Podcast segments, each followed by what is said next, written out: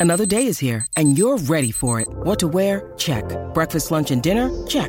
Planning for what's next and how to save for it? That's where Bank of America can help. For your financial to-dos, Bank of America has experts ready to help get you closer to your goals.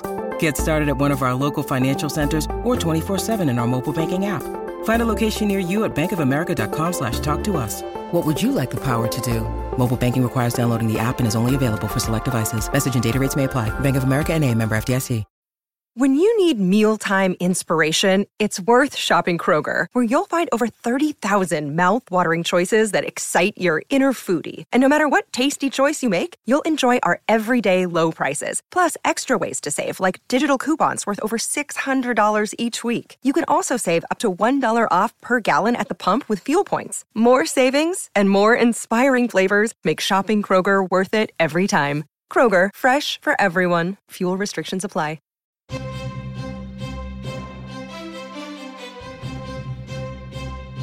How you doing, everybody? And welcome to the return of the Pro Wrestling Spotlight. I'm your host, John Arezzi, and I'm joined by a brand new co-host here at the show. I'd like to welcome Bob Smith. Bob, how you doing? I'm doing just great. I'm so excited to be here, and I can't wait to get started, John. Same here. Uh, I tell you what, I mean, I'm going to get right into it here, and uh, the Pro Wrestling Spotlight. It's a show that made its debut at Graham Junior College in the fall of 1975 and ran through 1977 up there in Boston. I was a college kid, and that's where I started this this darn thing. Uh, it returned for one show in 1985 on terrestrial radio. It was on 1440 WNYG. I co-hosted that one episode with George Napolitano, believe it or not. We got thrown off the air uh, after we played the Captain Lou's History of Music, and the owner didn't like it. We got thrown off the air. So uh, it disappeared and then actually made its debut on that same station, 1440 WNYG, on April the 9th, 1989. And we stayed there till August of 1990, then moved the show to 1240 WBAB which became WGBB. And uh, we made it made our debut there from September 1990 right through December 1991 when I met a guy named Vince Russo in 1991, and he convinced me to take the show to New York City at a much bigger station. So uh, we moved the show to the 50,000 watt powerhouse, 1050 AM WEVD in New York City. And after that, we bounced around from WEVD to WNYG, back to WEVD, and we finally finished our terrestrial radio run in early 1995. The Pro Wrestling Spotlight Then and Now podcast debuted on the Arcadian Vanguard Network in May of 2019 through July 4th of this year. I do want to thank Brian Last for giving me the opportunity to do the podcast with him in 2019 and I definitely want to shout out Arcadian Vanguards, Jace Nacarado, who had a passion for the show, Lou Kippelman, Jake Hammer, and freelance artist Travis Heckel. The reasons for me leaving Arcadian Vanguard have been well documented recently by Brian Last. He has in great detail discussed why he canceled the show, and it was simple. I talked to an individual about some possible opportunities, and Brian was not a fan of this guy, to say the least. And everybody knows it was Conrad Thompson by now. The fact that I was never an employee of Arcadian Vanguard, I was not under any agreement with Brian. I felt I was free to seek opportunities to reach a bigger audience with platforms outside of what Brian and I did. And Brian did tell me on several occasions that if I did anything on air with ad free shows and Conrad, he would have to, in all likelihood, sever ties with me, which he did. Uh, so uh, one thing that uh, you know, I'll address this, and this is the last time I'm going to speak about it. You know, Brian shared proprietary conversations that I had with him. He even brought Medusa into it, and I didn't think that was cool or call for at all. But you know, why put her in the middle of it? That's the only question I have about that. Brian mentioned that I throw a lot of Hail Mary passes. And Bob, I think you know what a Hail Mary pass is, right? Absolutely. Yeah, so a Hail Mary pass, I mean, that's basically what I've done all my life. If I didn't throw a Hail Mary pass at ECW Press, I wouldn't have had a book deal. If I didn't throw a Hail Mary pass, uh, there would not be a weekend of champions convention all those years ago.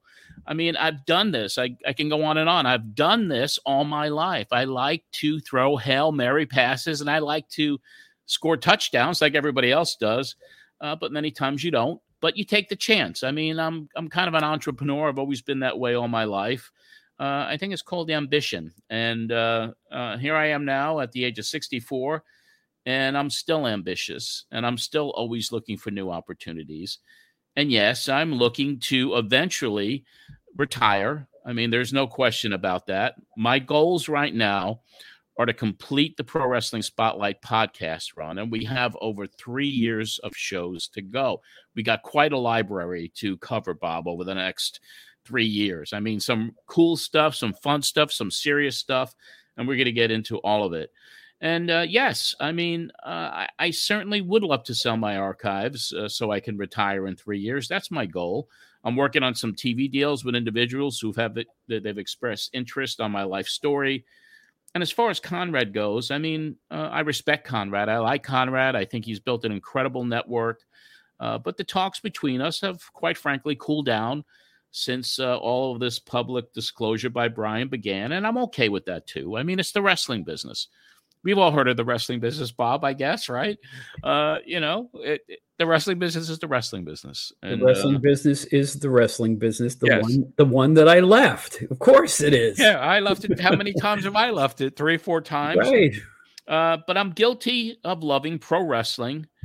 Uh, I have always loved pro wrestling. That's why it keeps it draws me back in. It's in my blood, and uh, I started in the pro wrestling business professionally and that was the first thing i really did professionally was as a kid as a teenager uh, write for the magazines take pictures and all of that stuff so i'm guilty of loving pro wrestling but um, i'm not in love with the business of wrestling just put it that way Gee, why would that be, John?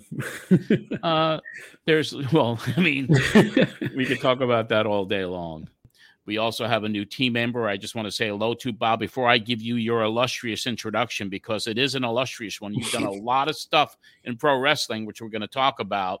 But Alex Robertson, who helped me out uh, on the Pro Wrestling Spotlight Live uh, shows that we've done on YouTube, and she's a reporter for Slam Wrestling. Net with our good friend Greg Oliver. She's going to be our associate producer here, and she'll be editing these shows. So, Alex, thank you uh, for coming on board on this team, and you'll be learning the history along with everybody else. I was just gonna say the thank you to you. I'm the one that's gonna be going back and, and looking back at all of this this wrestling history that I missed because I was only born in the 90s.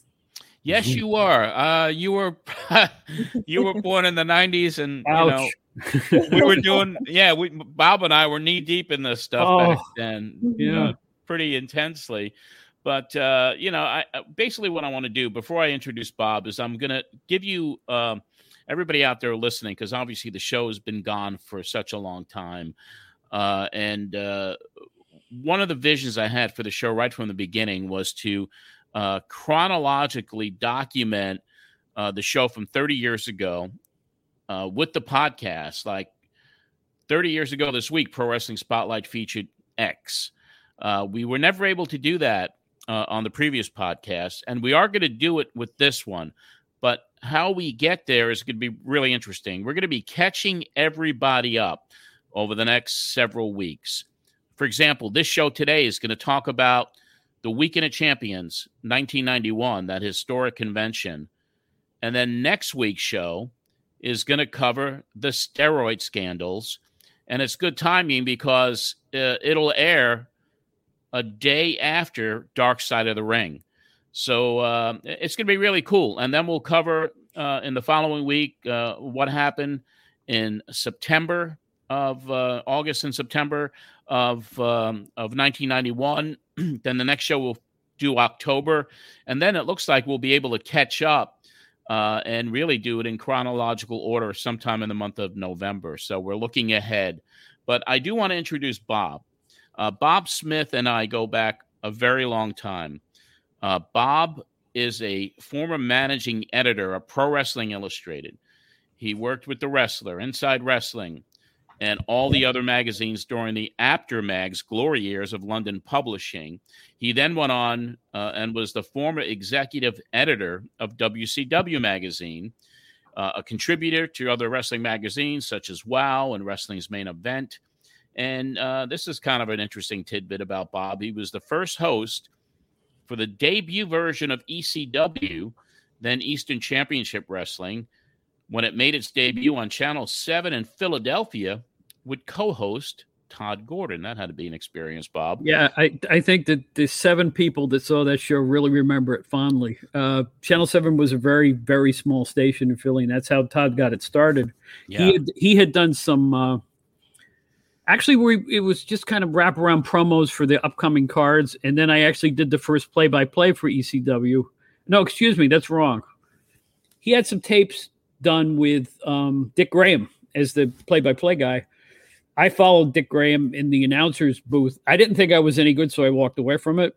And pretty soon, somebody named Joey Styles was brought in who worked in my office at PWI. So the circle continued to go. Wow. With the ECW story. So, and I love Joey. He did such a fantastic job. Uh, everybody knows what. A oh yeah, yeah. Joey was uh, Joey's a legend, man. but yeah, those those were interesting times. Well, in the, in the real formation of of Eastern Championship Wrestling with Johnny Hotbody and the early Sandman and JT Smith and all those guys. And it, it was really a fun time to be involved with that. I really, I'm thankful for it. I had a lot of fun working with yeah. that. And we had a lot of fun together back in the day as well in the 90s because you were a frequent guest on Pro Wrestling Spotlight uh, on the radio stations that we were on back in the day. And we attended shows together. I mean, we had uh, we had a lot of fun. And and one thing I loved about bringing you on uh, was the fact that you were so knowledgeable about what was going on. But uh, I know there was a bit of a censorship issue with you as well some back then because obviously you knew what was going on in the business, and uh, because of the people you work for, it was hard for you to.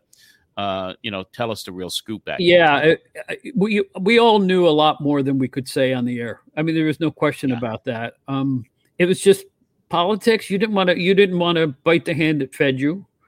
Back then, you know, I knew what was going to happen on TV three, four, five weeks before it was going to be on television. I couldn't say what it was. It would just ruin everything for everybody. So it was just a situation where Had to had to toe the toe the line and be the meek reporter and, and say the safe things that I knew were safe. And you know, so for anybody who didn't get a straight answer to a question back then, I'm sorry, but uh, we did what we had to do in those era in that era. You know, and that's yeah. that's that's you know bringing it up too here about the pro wrestling spotlight the next show we do about the steroids is I, I consider a changing moment for PWI because we got serious.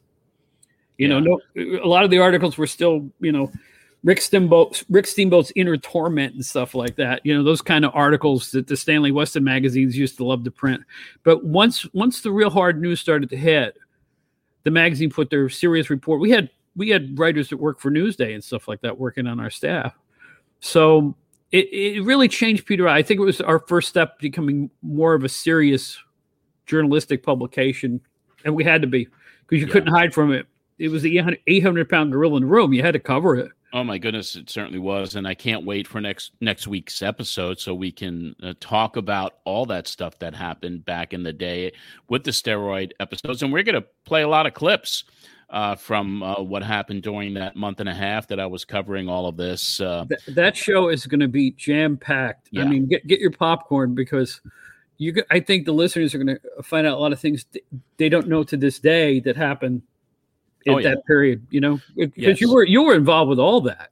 Yeah, yeah, from breaking the story on the air, and you, yeah. we'll, we'll, be playing those clips next week. Uh, but you know, welcome so we're to get started, Bob. I mean, uh, the show was really about what happened 30 years ago in August, and that was uh, my second convention, the Weekend of Champions, 1991. Yeah, and uh, you know, I've, I've been meaning to ask you off the top of your head, okay? Do you remember the majority of the wrestlers who were there? Because I, I just see, I just glance at the notes of it, and it's unbelievable who attended this event. There's never yeah. been anything like it. I don't think in all the time since that happened. No, it was an amazing uh, it was an amazing array of legends. And uh, my primary uh, goal, as soon as Ric Flair uh, left WCW, I was like, I got to get Flair. Uh, so we got Flair. Uh, of course, Buddy Rogers came aboard, Lou Thesz, Superstar Billy Graham, Bruno Sammartino, Fabulous Moolah, Rick Rude, Cactus Jack, Woman. Um, uh, I'm sure I'm leaving Johnny Valiant uh, mm-hmm. and, and, so many others. I mean, Ox Baker. Uh, it was uh, it was quite um, it was quite a, a uh, historic event, and for me, uh, it was um, it was kind of like a for me as a fan, it, it was kind of like me putting together all of these legends. These these the only one that was missing was Freddie Blassie. I yeah, mean, I could have brought yeah. Freddie Blassie in because I didn't have that relationship with the WWF at the time. You know, we were, you know, not really seeing eye to eye on some things. Uh, although uh, the Friday before the convention, I was invited to Vince McMahon's office uh, with Dave Meltzer, Wade Keller they gave us tickets to SummerSlam, uh, and and Vince was like, "Well, you know, we should all kind of work together." And uh, and then they allowed me to have Freddie Blassie on the radio show, uh, which we'll be covering in in uh, coming weeks. Uh, but um, I would have loved to have Blassie there with everybody else. It would have been it would have been amazing for me because you know Freddie was always uh, all time favorite of mine. John, if I can ask you one more question about this, um, how hard was it putting this together? It had to be kind of daunting. Did you have any no shows? Did people disappoint you? Were, was there scheduling conflicts? Were people late because of airport snafus? I mean, what happened? Well, I couldn't bring people in that kept calling me. Like Hot Stuff Eddie Gilbert wanted to come, and he, of course, came to the following year's convention. And Ric Flair wanted to bring Arn Anderson with him. Uh, and I really didn't have the budget for that. I was over budget because, mm. uh, and even Johnny V was like, "All right, I got to be there. I, I, you know, please let me come." And so, and Jimmy Cornette, my goodness, I forgot Jimmy Cornette, who was the auctioneer that mm-hmm. year. So uh, uh, Cornette was there. So there were so many that wanted to attend then, and and then some of them wound up just showing up and getting uh, uh dealer tables themselves. Uh, and uh, but I mean, it was just, it was just, it was overwhelming for me, and especially at that time, especially when Flair appeared uh, with oh, Bobby Heenan appeared on WWF TV with the belt. Ooh, and yeah. that meant that meant Ric Flair was going to uh, the WWF, and I'm like, holy smokes, he's not going to show up. And, oh. and that was that was on my mind because Flair uh, was uh, the only performer that really didn't sign a contract, and I was worried up until the day he showed up. I had a conversation with him on the phone five days before, and he says, I'm a man of my word. I'm going to be there. And he was. Wow. I, you know, another thing, another aspect what made the convention so special is that up to that point, there's always kind of a wall between the top pro wrestlers and the fans because they were main eventers, and you had that imaginary wall but here was an event where the fans can come and meet these guys and they can talk one to one with these huge stars. They never really had the opportunity to do it before. What do you think broke that down, that little wall that some wrestlers used to have about not really mingling with the fans or getting involved too closely with them? Well, I mean, uh, I think Ric Flair, again, is a perfect example of that uh, because Rick didn't know what to expect and he was so into kayfabe at the time. I mean, yeah. Earlier that year, I got thrown out of the locker room by him. Uh, oh, me too. Me too. Uh, you know, he was not in a good mood, and he knew. I, you know, I was covering very inside stuff. Um, uh, you know, from uh, Ricky Steamboat when he left WCW uh, and with the contract dispute, but I was really getting inside, so he threw me out of the locker room. He didn't know what to expect, but but the whole thing was once he got there and started signing, his defenses lifted and he had a great time. All of them did. I didn't think there was very many of those um, wrestlers in the autograph room that just didn't feel the love from the fans and they opened up. Mm-hmm. And they and I think it educated them that perhaps the business was changing more and you could be more open with the fans. Yeah. And, and and one of the one of the biggest memories for me was when we did the auction and when uh, Jimmy Cornette was the auctioneer and we were about to auction off Ric Flair's robe that he came into the ring to start it off and he got on the mic and he thanked me and he told the story about him throwing me out of the locker room but he thanked me because he had a great time and he shook my hand and for me that was uh, that was uh, such an such an amazing moment you know I, I always refer back to that photo you and i have talked about this there's a great photo that john has of moolah woman buddy rogers ric flair rick rude yeah. lou thesz and the look on their faces in this photo is unlike any wrestling photograph I've ever seen. These people were delighted. They were having the time of their life. It looked like they were all having the time of their lives, totally being themselves at a wrestling convention. I, I think that tells you everything you need to know about the event, you know, because it's like they, they were having as much fun as the fans were. And I think that's what made it so special. Yeah, it certainly was. And they were, uh, they were very happy to be around each other, be around the fans, and the joy on everybody's face was evident.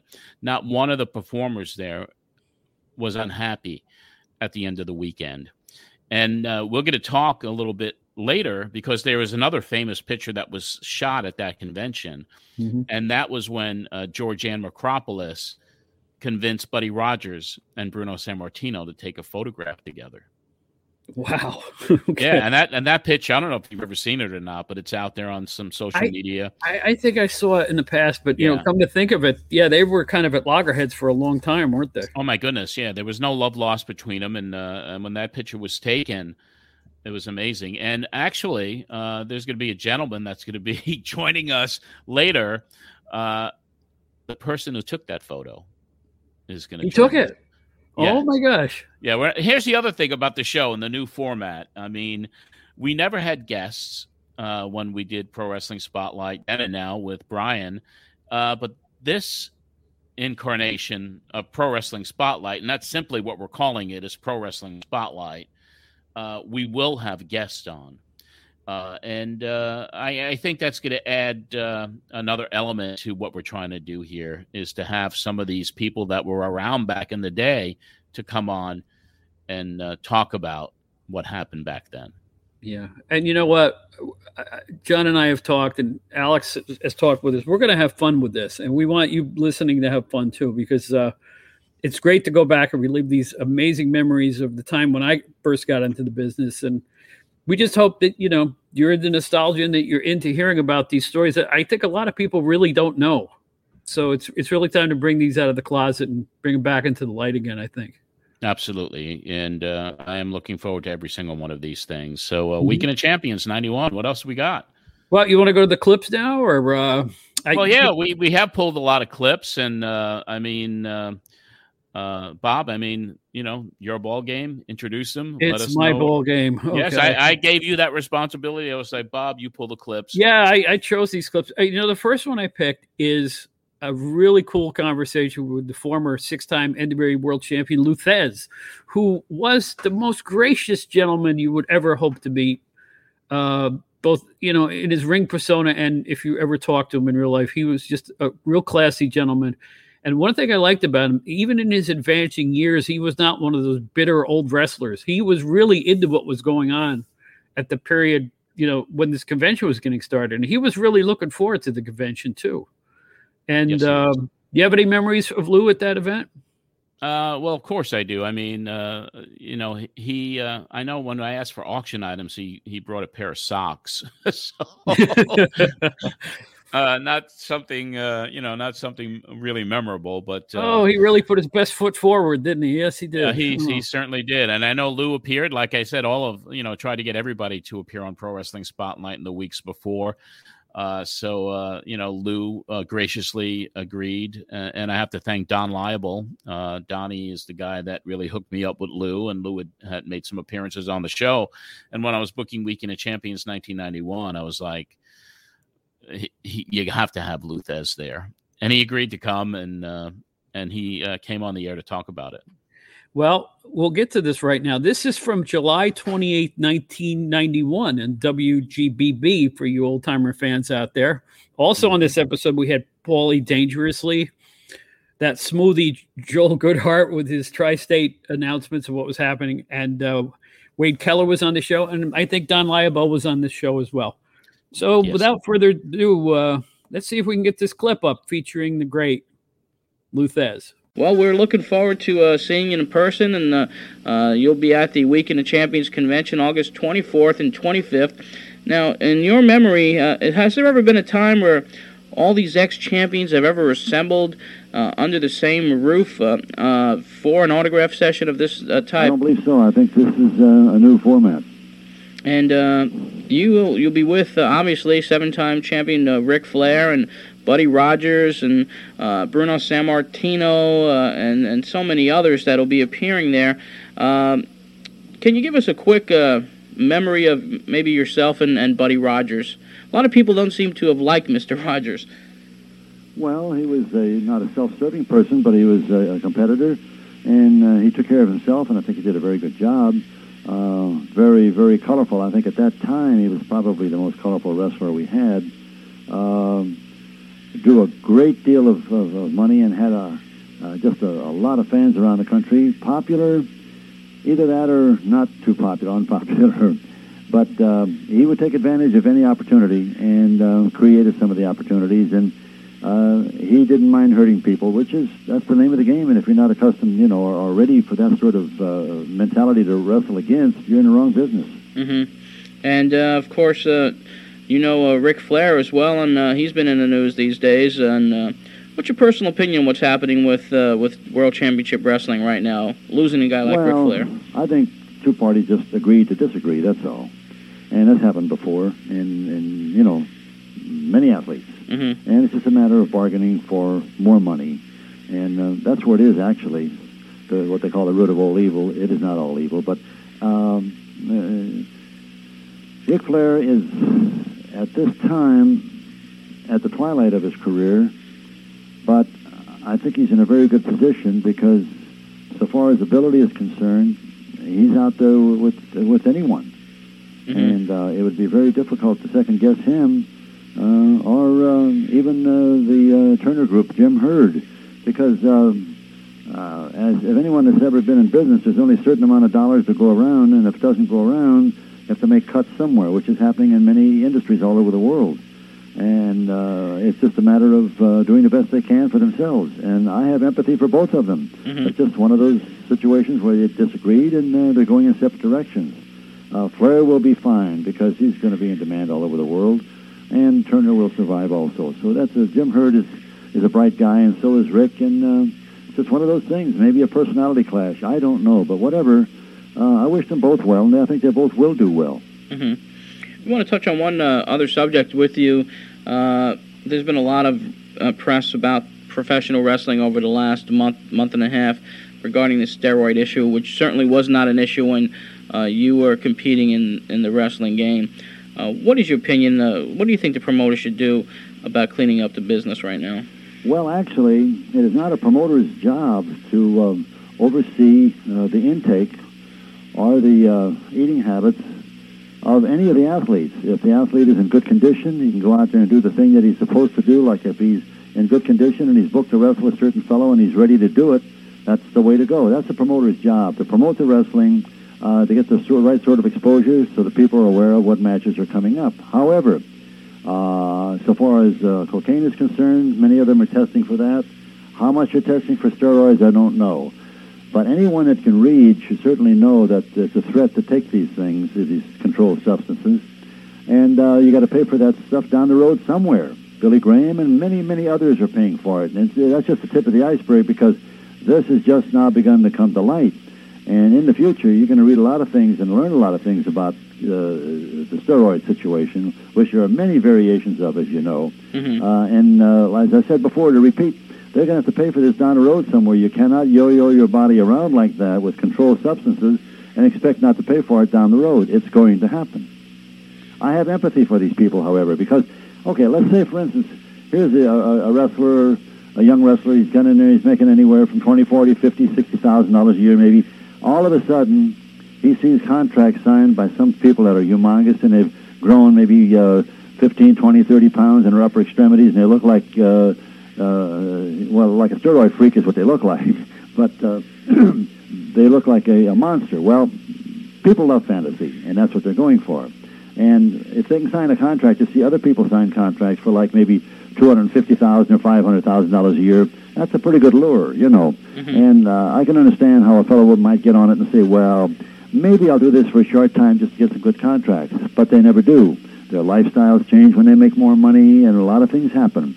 And uh, they get mousetrapped in a kind of a situation where they cannot back off, and that's the death knell because that's what happens. You get get hooked like uh, in a salad, like for instance, you know, they use another uh, analogy. Uh, a little garlic in a salad is great, but if it's all garlic, it isn't good, you know. Yeah. And some of the people are using a lot more steroids than would normally be used. It's a useful drug uh, in certain conditions, but it's got to be supervised really rigidly by a competent physician. And uh, that's not what's being done. They're taking a lot more than they should, and of course they're hurting themselves down the road. And that's what's that's what's happening. Okay, Lou. Listen, we appreciate the time. Oh, I can't hear you. yeah, Lou. Hello. Yes, Yes. Can you hear me now? barely. Okay, we're having a problem here with our microphone, Mr. Thesz. We uh, appreciate you coming on the air with us today, and we'll see you in August at our Weekend of Champions convention. I look forward to meeting all the other champions there, and it's going to be a great thing. And I think you have a great idea to bringing all the guys together, and uh, this should attract a lot of attention. Well, we certainly hope it will, and uh, Me too. thank you very much for your time. Thank you. Great clip. I mean, that really was. I mean, uh, and before we get into conversation, I, do, I want everybody to know that all of these shows in their entirety, unedited, are available uh, at our Patreon account, which is patreon.com slash John Arezzi. So uh, one thing we're continuing the tradition, uh, and we'll talk about the Patreon show, uh, the Patreon page before we uh, wrap up today. But uh, we started the show on April 9th, 1989. So for patrons, five bucks a, a five bucks a month gets you in the door, and you get to hear the entire archives. Yeah, there's some there's some really great stuff on those shows, and uh, I, I, you leave the ads in too, don't you? Everything. Yeah. Sometimes sometimes it's worth, it's worth the price just to listen to some of those local ads you used to have to read. Oh, absolutely. I mean, great the- reads. and and also the AP, the AP Network News uh, that was uh, right in the middle of the uh, between the first and the second hour when we were on WGBB, and especially a lot of people, uh, a lot of the patrons love that because they get to hear what was going on in the world uh, during that time period, especially during the Iraqi crisis in uh, early '91, which led to you know the WrestleMania, Sergeant Slaughter, Iraqi sympathizer. So all of those shows are on patreon.com slash John Arezzi. But this clip with Lou, uh, listening back to it with you, uh, is just uh, an incredible conversation with a guy uh, who was uh, one of the, the true historic legends in the history of the business. no question about it. And what really impressed me about him was he was really up on that on that steroid stuff. He knew exactly, you know, the effects of steroids, why they were dangerous, and he just enunciated that so perfectly. Um, He and was. li- little you know what was about to unfold not too long after that. Yeah. so he he he knew what he was talking about. Yeah, and uh, he was always very articulate every time he appeared on the show. I mean, he just uh, articulate, and what a gentleman Lou Lou was. you know, to all the years as you know after he retired, he stayed in the business. I remember him doing color commentary for Pedro Martinez's. Well, actually, no, it was when they were in the Carolinas for the IWA, which used to be on in New York. Right after that point, when they stopped being in New York, they continued on the Carolinas, and he did color commentary there. He did it for all kinds of uh, promotions uh, throughout his later years, and he was always great. He was just there was nobody like Lou Thesz. No, He was one of a kind. I agree. So, uh, would we like to go on to our next segment, or let's see here? Guess who we have next? Speaking of world champions, was there ever a greater champion than Buddy Rogers? Wow, uh, Buddy, of course, um, one of the guys that um, was very controversial. I mean, he was he did have an ego. He um, uh, he certainly didn't have any love lost with a lot of people. I mean, but to have Buddy uh, agree to do the convention and then be able to actually talk to the guy uh, on the radio before the convention was an amazing uh, opportunity for me. You know, gave me cold chills back then, and I get them now just thinking about that. And uh, I tell you how uh, you know the Buddy Rogers uh, inclusion of Weekend of Champions '91 took place. I had the idea to bring him in, and I spoke to everybody's friend Georgiann Makropoulos, Oh yeah. who, who gave me Buddy's number and uh, talked to Buddy, and it took a couple of conversations, and then when I said who else was going to be there and what this was, and George Georgiann also selling it on her end, he agreed to do it, and uh, he was uh, he was gracious and he was great, but uh, this appearance on Pro Wrestling Spotlight, his first appearance, and I think he did two or three of them on the show, uh, was just very historic. Uh, leading up to Weekend of Champions, and uh, this also took place. I believe this one was in August, right, Bob? That's right. This show is from. Um, I'll give you the exact date on it. The show is from August fourth, nineteen ninety one. There you go, Buddy And, Rogers. and I have my own little personal history with Buddy. Um, he came up to the PWI offices at Bill Apter's invite at one point, and it was such a thrill. And he, he kind of took a liking to me, and I certainly, you know, he was what a pro wrestler was supposed to be. He looked like one just walking around in public. He walked like a wrestler. He talked like a wrestler. He looked like a wrestler. He looked like a champion wrestler to the day he died. He was always in immaculate shape and, and perfectly groomed and great clothes. And yeah, soon after that, I'm in a card in Philadelphia. I forget who promoted it. My memory isn't what it used to be, but I remember I'm taking pictures. Uh, you know, PWI, did everything. You, you wrote the stories, you took the pictures, you laid out the art, you did everything.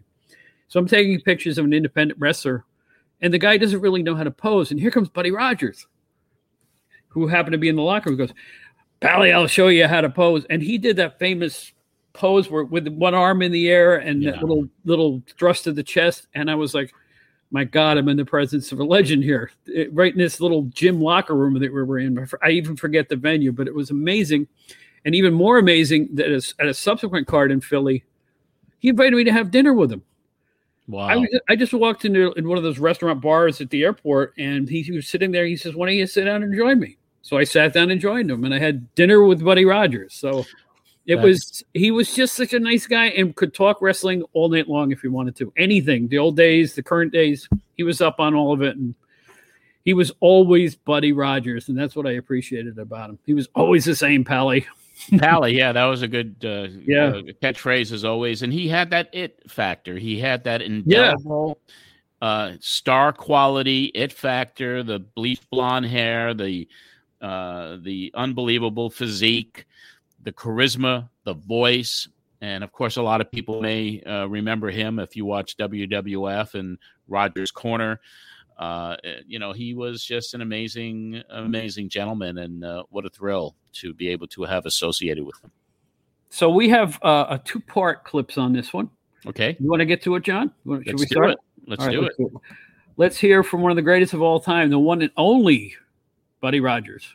Buddy, are you with us? Yes, I am. Good morning, sir. How Good are morning, John. How are you? you? Oh, we're doing pretty good, and we're joined in studio by uh, one of our correspondents, Don Laible, from upstate New York, who, uh, of course, has followed your career as well. And uh, we're just three short weeks away from uh, perhaps the biggest wrestling fans convention ever. That's the Wrestling Fans Weekend of Champions, and it wouldn't be a Weekend of Champions without Buddy Rogers there. And uh, first and foremost, we're very, very happy that you're going to be joining us that weekend.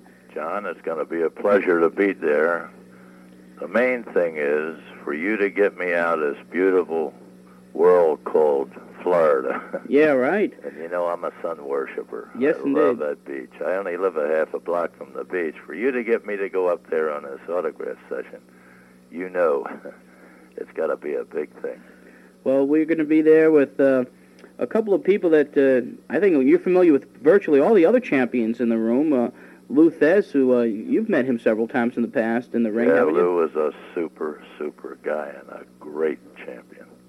And of course, Bruno Sammartino. And uh, uh, you guys uh, have had your wars uh, certainly in the past, and uh, uh, you'll be there with Bruno. And uh, one of the other gentlemen that'll be appearing with you, buddy, is uh, the guy that calls himself the Nature Boy today, and he's a seven-time world champion, uh, Ric Flair.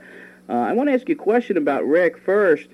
Uh, that question is is that you gave him permission to use the uh, the name Nature Boy, didn't you, at one time? That's right. And between you and I, he done a superb job in the field of wrestling.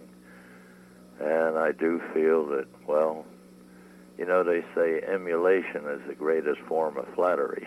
Yeah. well, he copied my hold, the figure four grapevine, which I invented, and he copied my style of wrestling and uh, copied my name. and all the way around, he did a superb job, and I will say this I'm very happy for him. I hope in the future that they don't destroy him because he he has built a super reputation and right now he's in a position that if he isn't careful they could destroy him they've done a fair job in destroying him already Yeah, that's unfortunate as well. I, I oh my god it, it, it's a sin and I think if i was him i'd quit the business he's made enough money he ought to get out Wow. really i'd call it quits But you know what, buddy? You know all the fans out there that enjoy wrestling and enjoy wrestling as uh, uh, respect the ability of, of various wrestlers. Ric Flair, there's nobody like him out there right now here in the No, United. States. Uh, and I think the fans would be very, very sad if Ric Flair does decide to hang the tights up.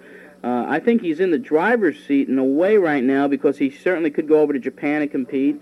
Uh, he could go to the WWF, which a lot of people uh, pray and hope that he doesn't do. Uh, and he could uh, wait it out and uh, that would be a cardinal sin what they would do to him yeah. Uh, that's what a lot of fans are fearful about Oh, because uh, they don't recognize your history there.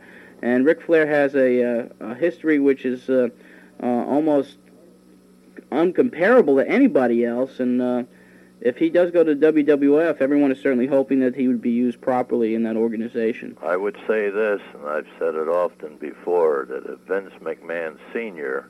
was at the helm, I'd say Rick ought to go today.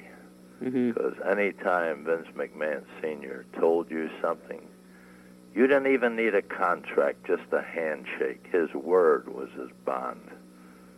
And believe me, I'll never, never forget Vince McMahon Sr.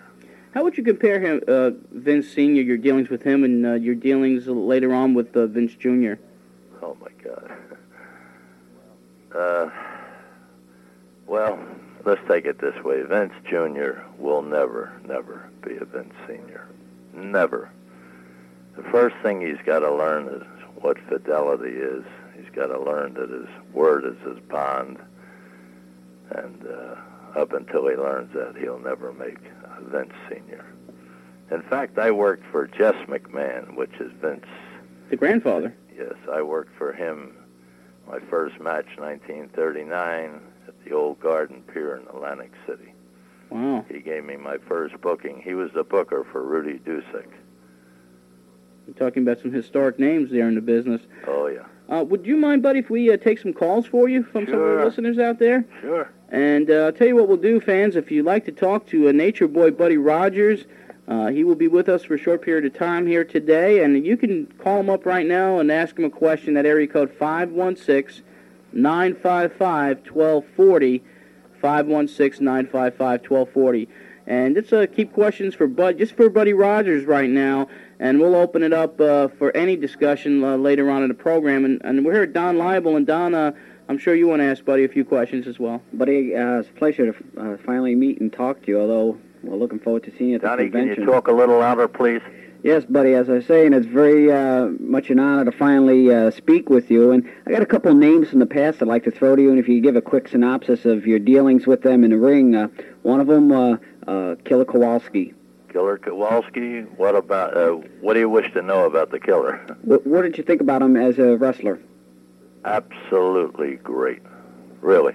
Absolutely great.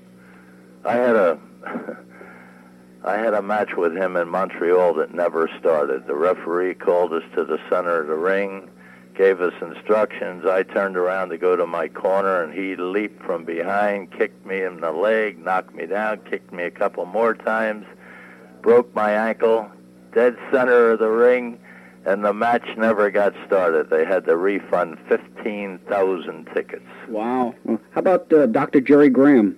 Graham, I don't know too much about Graham. Uh, Graham, you know, in, in my day, uh, Graham wasn't in what you call the Lou Thesz, Orville Brown, Ruffy Silverstein, Argentina Rocca, Gene Stanley. He wasn't in that league.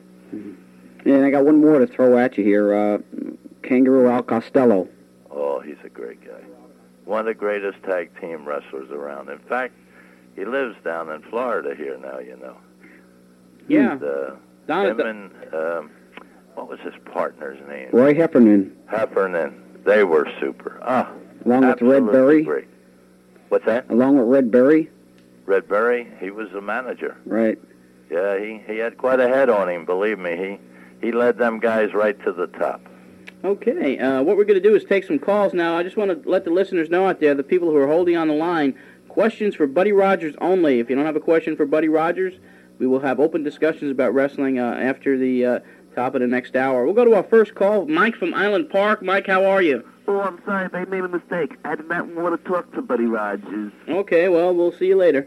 Zach from Queens, you're next. Hi, um, uh, I, uh, I'm honored to uh, be speaking to uh, the greatest legend in wrestling right now, uh, Buddy Rogers.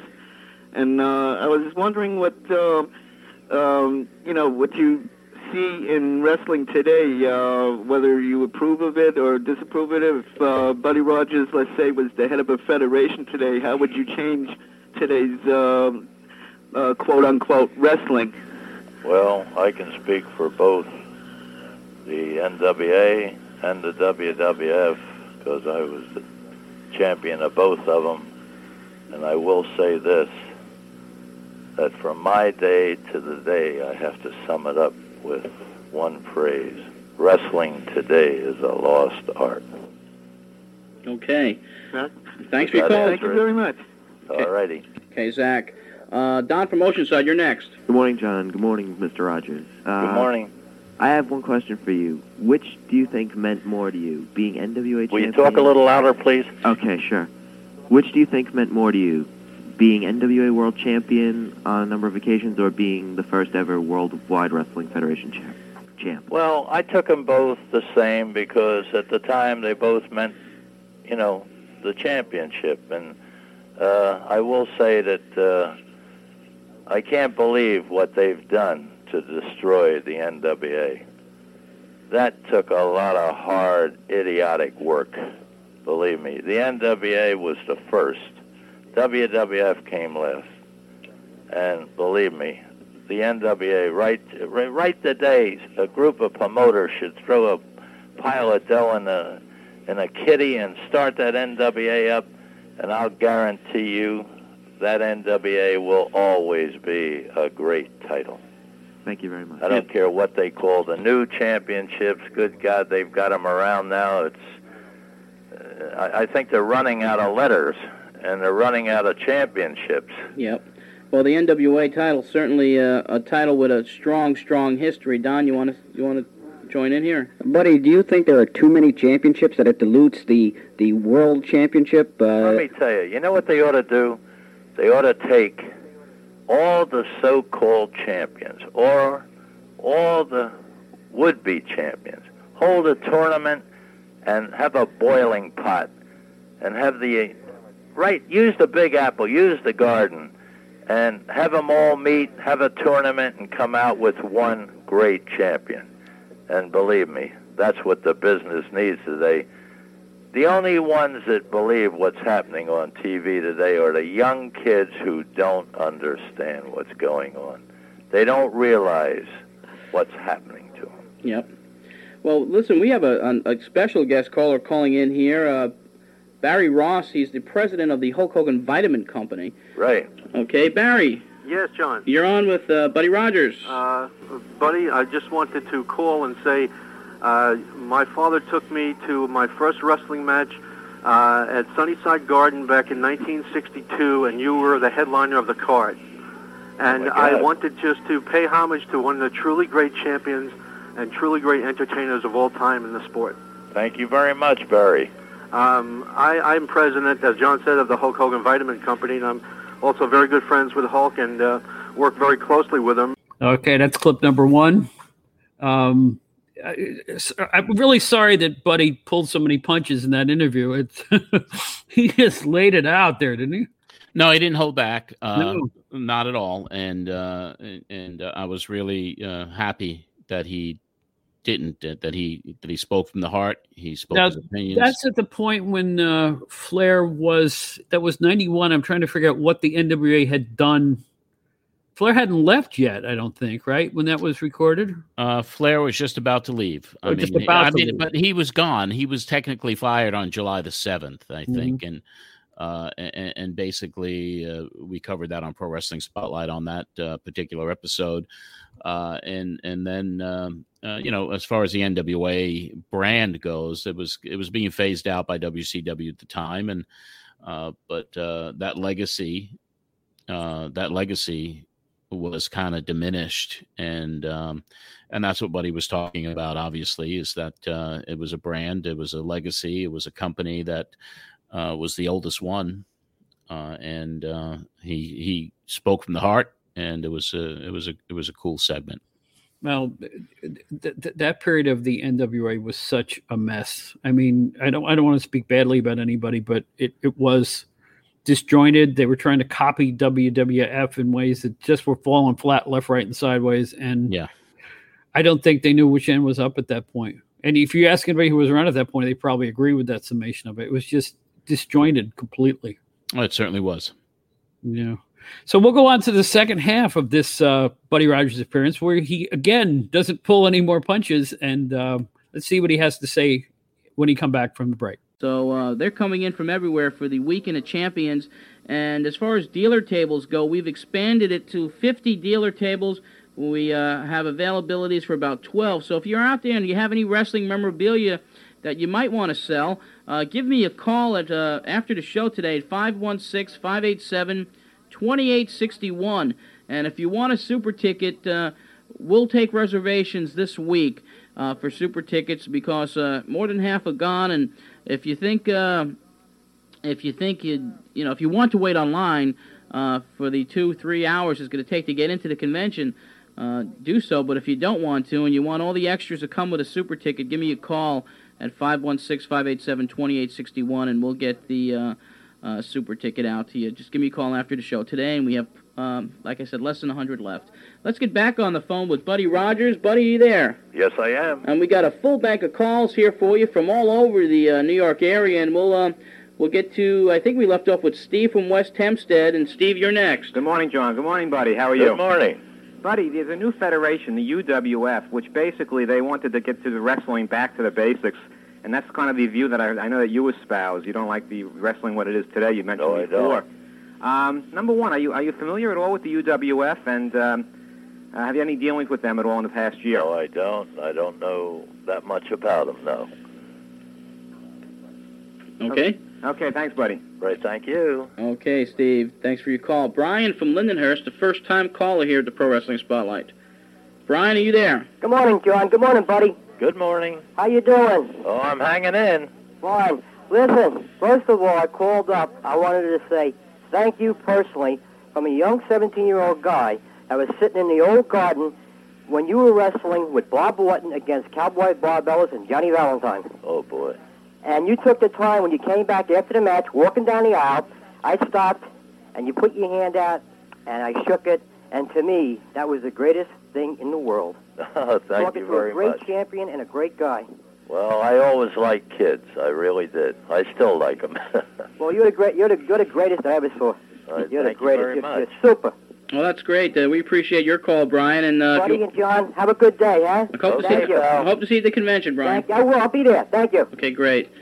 955-1240. One open line if you'd like to get through. Let's go to Doug from New Hyde Park. Hello, Doug. Yes, hi there. How you doing? Okay, fine. Buddy? yes, sir. Okay, how you doing, buddy? Okay. I want to just say that I remember you uh, in the early 60s at the Island Garden in West Hempstead, Right. and you were wrestled Bobo Brazil, Right. and uh, I sat in the second row right in your corner, and you stared down at me. And I, I can't hear you. You're fading out. All right, hello? Yes, Hello? go ahead. Go ahead, Yeah. Doug. And you stared down at me, and I was admiring you, and you, we kept looking at each other, and uh, I was really overwhelmed. And uh, I know that you and, and that ended up in a drawer where you both went into each other, and the referee counted out, and it was a drawer match. But seeing you, you know, in person really made me feel so great, you know. and also. You're starting to fade out again. I can't hear you. Hello. Maybe he's getting a little. Yeah, uh, hello. Yeah, we appreciate your call, Doug. Uh, uh, buddy, so we have a problem with this particular line, but we appreciate your calling nonetheless. And buddy, the guy uh, was awed by your presence in the ring, and uh, you did that to a lot of people uh, throughout your career. A lot of people, because you were, uh, uh, and still are, a great physical specimen inside the ring. And uh, that Nature Boy moniker really fits you. The people really still remember Buddy Rogers, and I'm telling you, for the convention coming up, oh, of course we hear a lot of calls and people excited about Ric Flair, but it's neck and neck with you and Flair. People are coming from around the country just to come in to, to say hello to Buddy Rogers, and uh, that really makes me feel good, and uh, I'm, I hope it makes you feel good as well because these fans are going to come everywhere to see it uh, August 24th and 25th. I have to tell you a funny bit. You'd be surprised how many people ask me to, you know, naturally from my time to Rick's time, uh, there's been a, a time lapse, you know, and they ask me if Rick is my son. That cracks me up. Really? yeah. Well, you you. Uh, Well, I'll tell you, if I had a son, I'd want him to be like Rick. How's that? That's great because I've heard, uh, I've met Rick a few times, uh, and I've always heard from everybody that he's a true gentleman. And we've heard the same about yourself, and I think the fans are really I going think the fans are going to get a big treat meeting Rick. He is a superb guy. Well, we're we're looking forward to that, and just to get you guys uh, together in the same room is going to be something else. Let's go back to the phones right now, and we uh, have another first-time caller, uh, Jack from Brooklyn. Jack, you're next. Hi, buddy. How are you? Fine, thank you. Buddy, I got to tell you, I'm watching wrestling 30 years, and um, when I graduated in the eighth grade, in my uh, in my yearbook where it said "My Hero," I wrote down Buddy Rogers Oh, because you were the you best very I ever saw. And watching wrestling for 30 years, you're still the best I ever saw. Oh, thank you. My question to you is: uh, Have you ever heard from your old manager, Bobby Davis? I I talk to Bobby once every week. He's out in uh, California, lives in Bakersfield, and he's very, very successful in, in the building business. He was very successful in the Wendy chain. I see. He sold out his Wendy's, turned into developing homes, land homes in the uh, Las Vegas area, and doing absolutely great. To a nicer guy, it couldn't happen. Well, you and him were a tremendous pair. I remember it very well. I haven't seen a champion with a manager like that uh, uh, since in 30 years. I wish they can bring you back. Thank you very much. You're welcome, buddy. Okay, thank, thanks for your call. Thanks, John. Have a nice day, fellas. Okay, thank you. Okay, we're being overwhelmed here, uh, buddy. Let me tell you something. We've had a lot of uh, wrestlers, let's say from the old time era, on this program. Many, many major names, and we've never had the response that we're getting right now with the telephone lines for anybody that uh, uh, considered an old timer in the wrestling business. Uh, we've had big, big names on, and these fans are calling in from everywhere, buddy. And we just uh, hope you can stay on with us a little bit longer. And I know we have another guest who's scheduled to come on, Dave Meltzer. Uh, Vinny, if you can, ask Dave if he'd like to hold and listen to the conversation. But uh, we do want to do another 15 minutes here to the news break with Buddy because uh, we're being swamped by calls from everywhere, and uh, this is great. Uh, okay, we'll go back to line number one now with Mike from Freeport, first-time caller. Yeah, good good morning, gentlemen. Uh, one question for Mr. Rogers. Um, has he ever toured Japan, and what was that like? I, I can't hear you. Okay, he uh, he wanted to know, buddy, if you ever toured Japan, and how was that like? If you did. Well, I was there one time, and uh, well, at, at my period of going over there, it wasn't too good. uh, after the war, everything was a little so-called dead. You follow me? And I'm speaking 1947. So uh, you know, the war wasn't too far from that period. You know, and but later on, Japan turned out to be a tremendous area. Oh my God! And of course, right now in the wrestling business, Japan uh, certainly is the hot spot in the world. Uh, oh, it is. Yes, indeed. Okay. Japan, without a doubt. Well, you know, everything took time for people to get acclimated to one another again. You can't be fighting people, killing people, and then all of a sudden wrap your arm around them. You know. Exactly right. Uh, let's go back to the lines. Thank you very much for your call, Mike. We'll go to uh, Gary from Staten Island. How you doing, Johnny? How you doing, Gary? Pretty good. How you doing, Don? Is he there? Don? Very good, thank you. Buddy? Yes. Can you hear me? Uh, yeah, speak loud. I can hear. Okay. I work for Ladies International Wrestling Association. I'm a very close friend of the Fabulous Moolahs, who is, who is going to be at the convention with you and a lot of other people. Uh, if I'm not mistaken, and correct me if I'm wrong, was the Fabulous Moolah a manager of yours at one time? No, she wasn't. I'll tell you who. Uh, she wasn't a manager. Um, well, she was a slave girl Slave for girl me. Moolah, yeah. and uh, we originated this in Hollywood, you know, where everything is uh, a little sort of showish, show business type. and that was Helen Hild. Yes. Yes. You know who I mean? Uh, yes, Ted DiBiase's mom. That's DiBiase's mom, all right. She was a oh, a superb person, a, a doll baby. I never met DiBiase, but I knew his daddy well. hmm We have a convention every year in Las Vegas, and I met John DiBiase last year. Uh-huh. And uh, the you're right, the family was fantastic. And Lillian told me an awful lot about Helen Hild. And what I'd just like to get one opinion from you. Uh, we've been talking about male champions and male wrestlers today. Can you put the fabulous Moolah on a level with Mae Young and some of the great ladies champions I that can you've put seen? Moolah up with Mildred Burke, That's June high. Byers, Ah, and how high can you go? can't go any higher than that. Yeah, that Moolah's oh, she she's a she's she's a super person. I I, I absolutely love her. She's always been a, a a real champion in my books. She's a real lady too. John, Yes, listen, she there's a lot of people who Yes, want to there talk is. to Buddy. What's Okay, that? Gary. Buddy, I hope to see you at the convention. I'll be there doing some business with Lil, and John, I'll talk to you soon. Okay, thanks, Gary. I'll call you. Bye. Okay, 955-1240. We'll go through the calls quickly as they're still pouring in here. For the original Nature Boy, Buddy Rogers, Richie from Jackson Heights, you're next. Good morning, John. Good morning, Mr. Rogers. Good morning. I see. I would like to know what you're doing now, buddy. Well, I wake up in the morning, I go to the gym, I come back, I eat, I go to the beach, I come back, and then I just loaf around. Sounds like a good life. oh, yes. Well, you know, I put a lot of years, 24 years on the road, and anything I'm doing today, I believe I deserve. You And certainly I say do. that sincerely. You certainly do. Okay, listen, Richie, thanks for your call. Uh, buddy, what was the greatest thrill you've ever had in the wrestling business? Uh, the greatest thrill. Well, I guess I have to relate to the night I got the title from Pat O'Connor. Boy, that, that was a great match. And at that time, you know, 42,000 people. That was the biggest house in the history of wrestling. And that's with no hype, no jazz that they're adding today. This came from a solid wrestling match. Pat O'Connor, everybody knew was a great champion.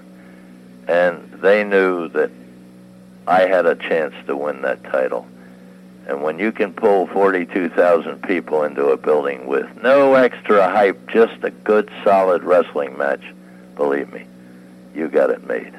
Well, that match is uh, available. It is on video, and uh, the, a whole two out of three falls. And watching it today in classic black and white videotape, uh, that was a phenomenal, phenomenal match. And Well, just, you can compare that match with matches you see today, and you tell me which is the wrestling match. If you want to see wrestling, anybody listening, if you want to see a real, true wrestling, professional wrestling match, that was it, believe me. That was hold for hold, move for move, and without a doubt, there's more wrestling in that one match than you see in a hundred matches today. well, I'm not going to disagree with you there. That match certainly was an exciting one from start to finish. Let's go to the uh, phone lines again. Uh, Vernon from Fresh Meadows, another first-time caller here at the Pro Wrestling Spotlight. Hello, buddy. Hello. Buddy, uh, let me say this. This is a great honor to speak to you. I'm 52 years old. I've been following you ever since I could remember. Everybody had heroes like Joe DiMaggio and so forth, and my hero was a Buddy Rogers. Oh, thank you. Okay. And by the way, my family's from your original hometown in Camden. Really? Yeah, and we go. Oh, that's great. All South Jersey, Salem, Oh, yeah. all those little towns. And I will be looking forward to uh, talking to you in the con- uh, at the convention. I have a hundred questions to ask you, but I know I can't take up the time on the radio. Well, I'll tell you, when I get there, you shoot all hundred at me. Okay. and I'll have you know one thing: Camden, New Jersey, is down in the world of records. That it's the only town in the world that had the heavyweight boxing champion and the heavyweight wrestling champion come from the same town. And naturally, you know, the boxer was Jersey Joe Walcott. Right. Sure. I met him once briefly. I remember when you had a uh, mixed match with him. Right. Uh, some time ago. I remember that. Right. Uh, listen, I can uh, tell you all about yourself, even though your real name and everything. Okay. Uh, listen, what I want to ask you is this. Uh, you always, I always admired your physique. I work out myself. Right. How do you, how did you ever living on the road, you know, and I guess eating out of uh, you know different places? How did you ever keep yourself in shape when you Let me travel? tell you, I use a combination of weights and aquatic exercise. Uh-huh. I do a thousand breaststrokes every day in my pool. I do 500 flutter kicks with one leg, 500 with the other. And between weights, and I don't lift heavy weights. The heaviest weight I lift is 45 pounds. Uh-huh. I do reps up to 30, 35 reps. So you work out with light weights. Yes, And you, do you strictly. Take, do you if you want to with you in maintain a body as long as you're breathing, believe me, use light weights and lots of reps. Okay, Vernon, thanks for your call. Let's go back on the line. Uh, Richie from North Babylon, you're next. Good morning, John. Good morning, buddy. Good morning. That's not to ask you, what, who do you think was your toughest opponent? My toughest opponent? Well, I gotta say two guys. Lou Thesz, Argentina Rocca. Oh, one other one, Ruffy Silverstein. Okay, thank you very much, buddy. It's been a pleasure talking to you. Okay. Thank you for your call, Richie. And uh, let's go to another first-time caller here, Jay from Amityville. Buddy, how you doing? Fine, thank you. Uh, buddy, I'd like to know what you think of the older wrestlers today, getting back into the ring, and would you ever do it? Would I do it? Well, I'd have to give it a lot of thought. I'm in shape to do it. I guarantee you that. Yeah? I stay in great shape. Would you ever consider managing on the independent circuit? I guess. You should give I it guess. a shot. What's that? You should give it a shot. If the right opportunity came along, sure, I'm sure Buddy wouldn't discount it. Uh, Jay, I'll tell you what I'd like to do. I'd like to talk Ric Flair into me managing him. Ooh, that'd be a coup. And I'll tell you what. I guarantee you he could beat any champion there is today. I agree with you 100%, and I'm sure Rick will love to hear those comments as well. I'm dead serious. Well, I, I agree with you. Uh, yeah, Nature Boy Ric Flair and the original would Nature be- Boy together, man. That would be one job I would take. hmm I turned down a lot of jobs, but that would be one job I'd Well, maybe we could set you two up at the convention, and we'll put you in a room together, and maybe uh, uh, you guys come out partners, a manager and and uh, and wrestler. Boy, can you imagine? Well, I'd like can to. you put- imagine if I managed and handled Ric Flair Wow. against Hulk Hogan? Oh, I think that there would be would phenomenal. not be a building big enough. No, there would not be. That's that's certainly for sure. But would Vincent K. McMahon promote that match, though? That's the question. No, he wouldn't. I know he wouldn't. hmm He'd surprise the hell out of me. I know his dad would in a in a second. In a heartbeat, right? Oh Jesus, yes.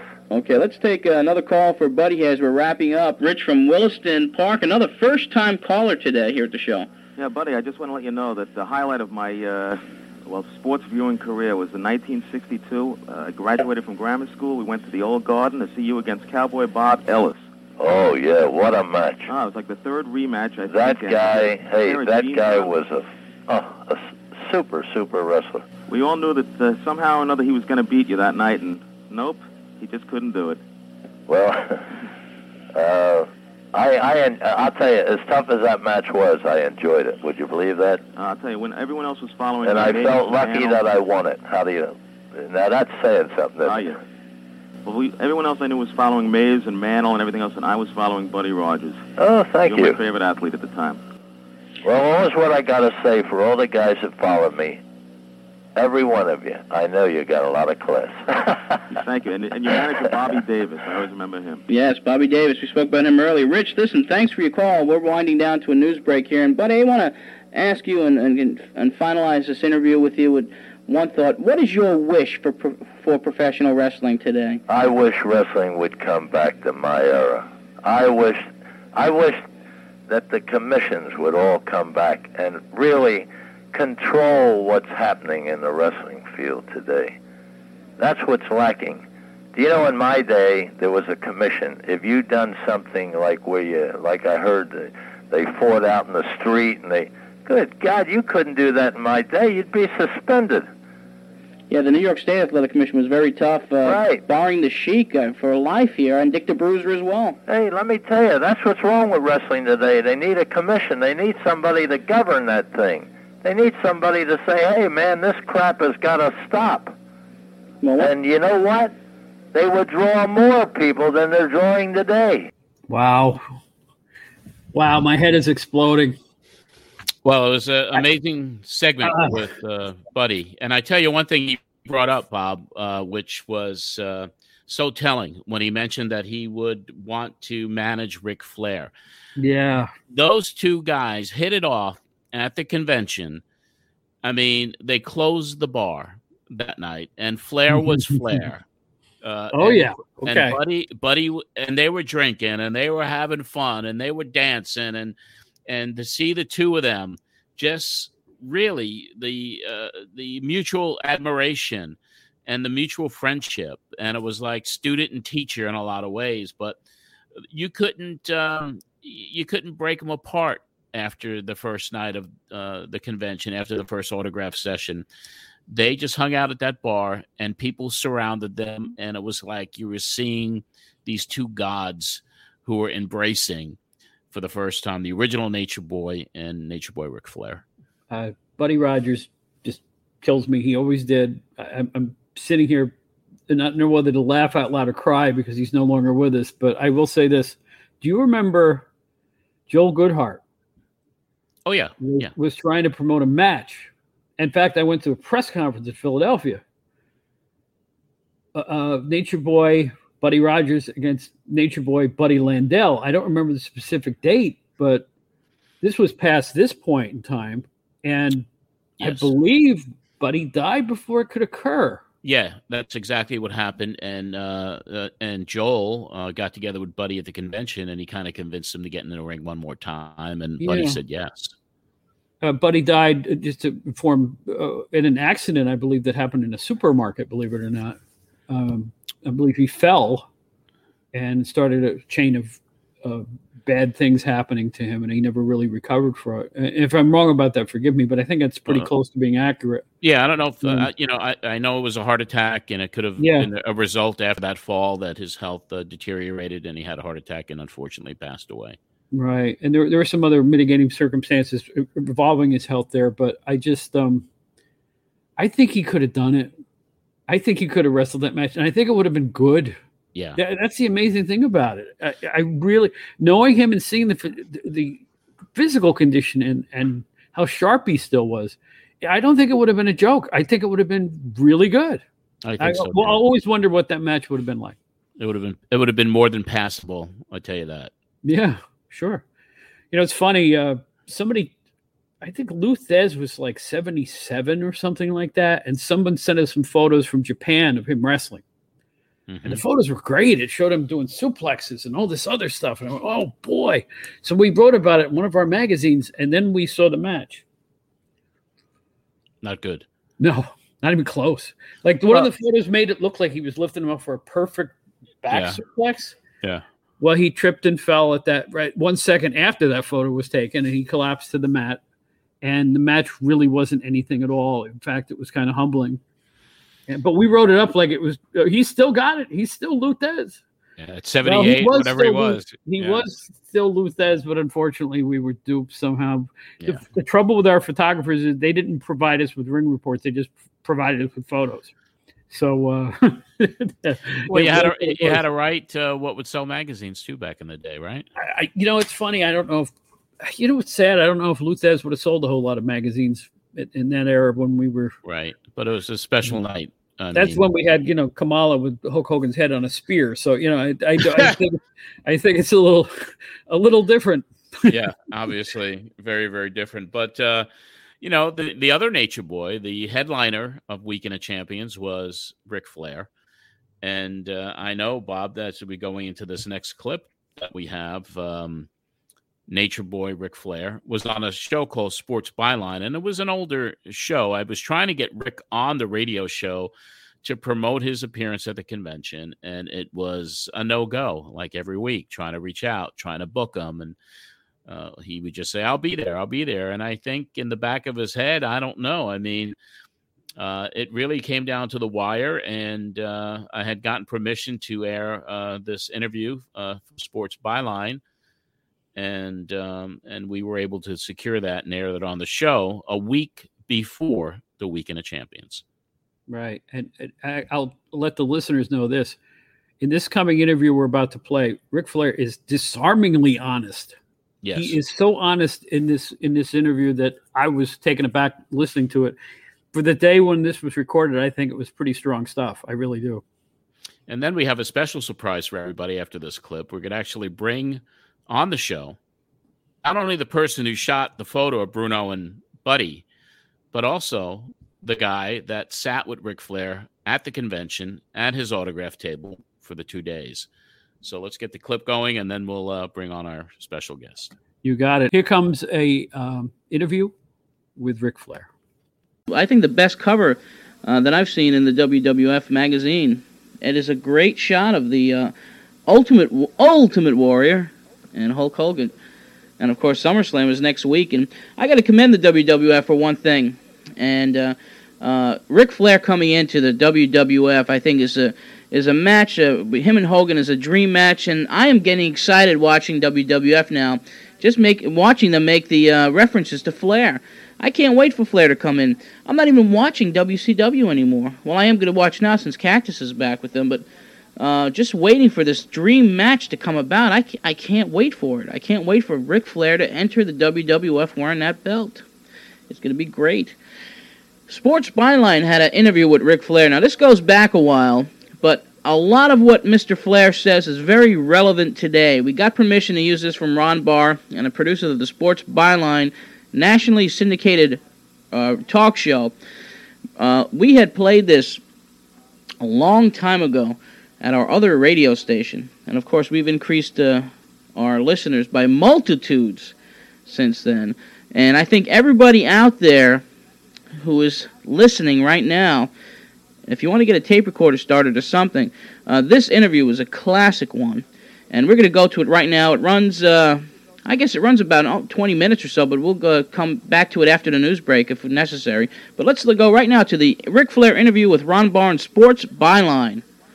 Welcome back on this Thursday night to Sports Byline USA. If you were listening last night, you know we had one of the all time greats in professional wrestling in Bruno Sammartino. And one of the things that he said right away when I asked him, I said, uh, Who is it that's on the scene today that you respect? Who do you think is the best wrestler? He did not even hesitate when he said Ric Flair. And I think anybody that's seen the NWA heavyweight champion wrestle knows that he does not cheat his fans, does not cheat uh, anybody with the effort that he puts forth. He goes out there every night and he gives 100%. 39 years old, been wrestling for 17 years. Ric Flair joins us tonight on Sports Byline. Good evening, Rick. How are you? I'm fine. How are you? Do you relate in any way to uh, to Bruno Sammartino and the way he approached uh, wrestling and the way you approach it? Well, unfortunately, I wasn't around Bruno Sammartino when he was um, the champion um, with the WWF. Uh, I knew him by reputation, and I had the opportunity to meet him one time in Chicago when I first started. But uh, I, I I know him now, and I I knew of him then, and his reputation, of course, was impeccable then. And I know him as a man now, and he's a fine man and a man that has put a lot of time into this sport, and a man that has earned the respect of everyone that's ever been around him and seen him wrestle. Mm-hmm. So uh, to answer your question, he. Uh, he's held in very high esteem, not only by myself, but by most every wrestler that's ever met him or, or had a chance to see him wrestle. Well, the the reason I said that, Rick, was uh, given what he said about you and what uh, I have heard about you, uh, there seemed to be a great similarity in the attitude. he has a little bit of a problem with uh, the flamboyancy, the steroid use in the uh, sport right now. And he did say, he says, this guy goes out there, he works on his craft, and he goes out there and he'll give you everything he's got every night. So that's why I thought there might be a similarity between the way you two approached wrestling. Well, that's very nice of him to say that. I'm sure that our attitudes are the same in terms of what we feel the, this sport needs and uh, our feel from conversations I've heard, um, like the one you had with him last night, that he's a guy that believes that our sport is professional wrestling, and uh, we need more of it. One thing I know about athletes, particularly professional athletes, Rick, uh, is that during the course of a baseball season or a football season, it's very difficult to go out there and perform to the top ability night in and night out, particularly over a baseball season, I think. But yet you guys have such a travel schedule, and yet you have to go out there and do it. How does one, after this many years, in your 17th year, still maintain that fire to go out and perform as you have to, and in the very physical manner in which you guys do? Well, um, in relationship to baseball, uh, there are athletes in baseball that bat 350, and there are athletes in baseball that bat two 200. um, that's the only way that I can break this down for you. The guys that bat 350 or 300 plus, let's put it like that, are the guys that uh, you know the guys that hold their average over the course of the year, or the guys that uh, can relate to what I do. I go out there every night, 300 plus days a year. I have and I wrestle to the best of my ability. Uh, I've been fortunate. I have had very few injuries, which had a lot to do with the the uh, career of a pro- professional athlete in any sport. And uh, I just uh, I keep myself in the peak condition year round, and uh, which wrestling, you know, adds a lot too. The pressure that you must feel from the fans because of their expectations is that a two-edged sword? Is that a difficult thing? Uh, do you put more pressure on yourself uh, for a performance level than uh, say somebody else might? It, it's a it's a, a combination of both. I uh, I have a tremendous ego, which says that I have to uh, be the best every night. I I am on last, and and I usually have to follow some great matches that have been.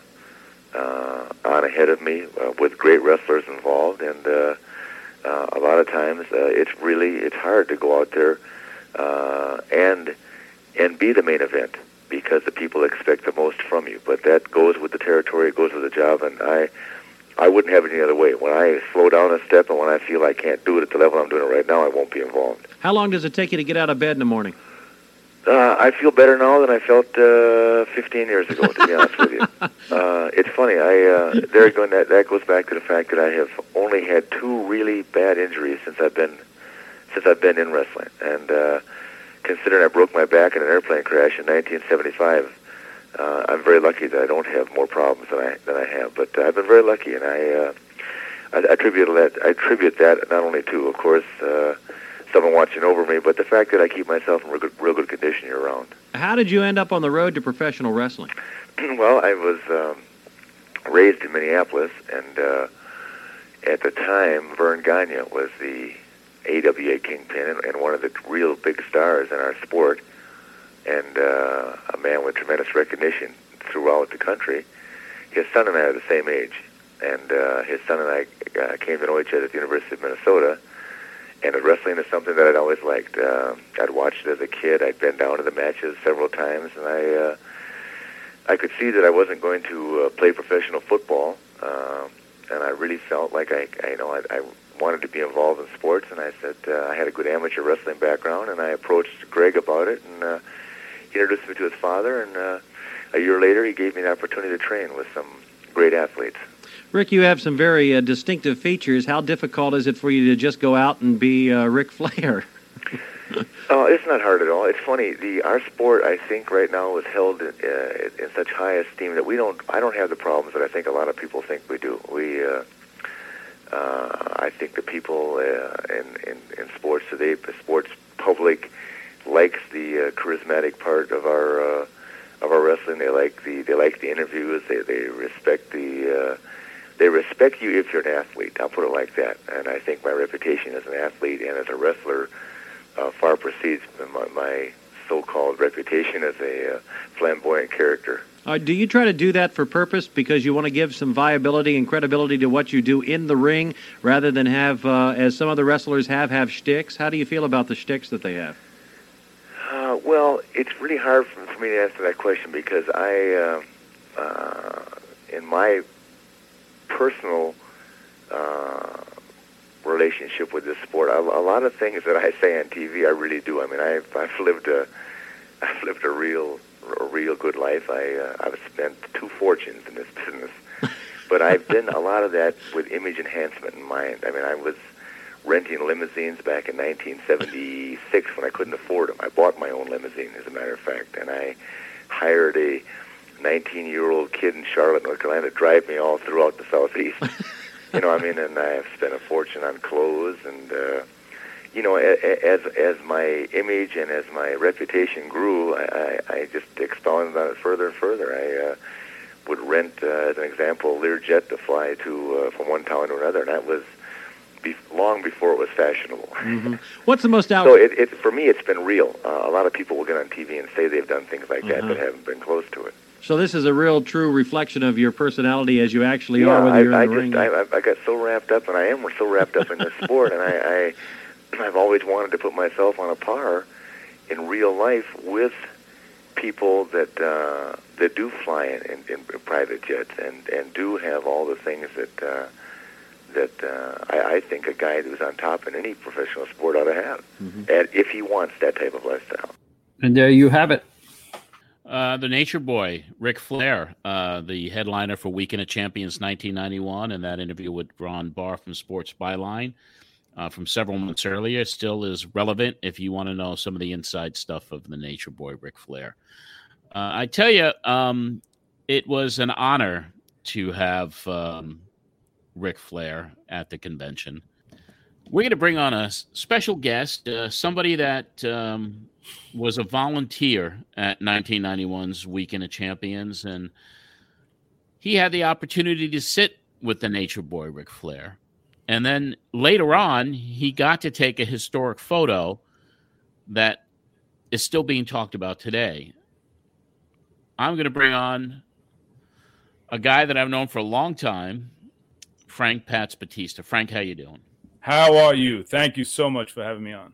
Uh, it's a pleasure, man. I mean, uh, let's give everybody a little sense of history here. 1991, Weekend of Champions. What a lineup. Oh man, amazing. How did you hook up with me? Give us a backstory. I um I I was 16 years old, maybe maybe Okay. yeah, 16, 17 and I wanted to get into the wrestling business.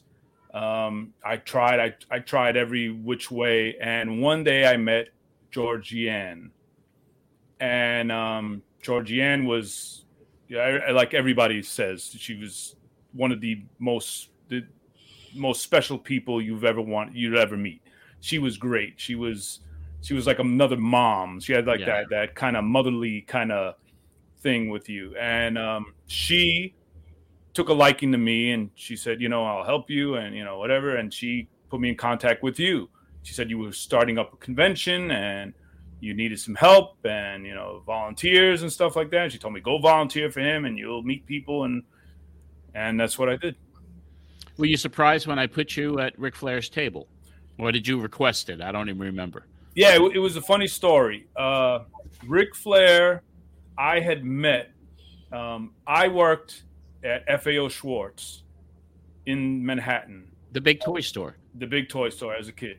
And one day, uh, I'm there working, and there's this guy walks by with a woman with long bleached hair, and I knew right away it was Ric Flair.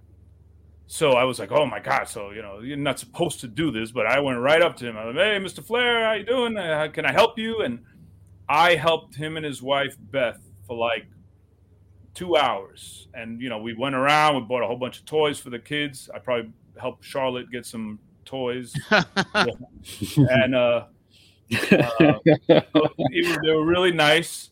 And um, you know, I, he, that's it. So come your convention, I'm back again another year to work, and I believe I don't remember if we drew straws or there, there was some kind of a lottery we did to see who would sit with Ric Flair.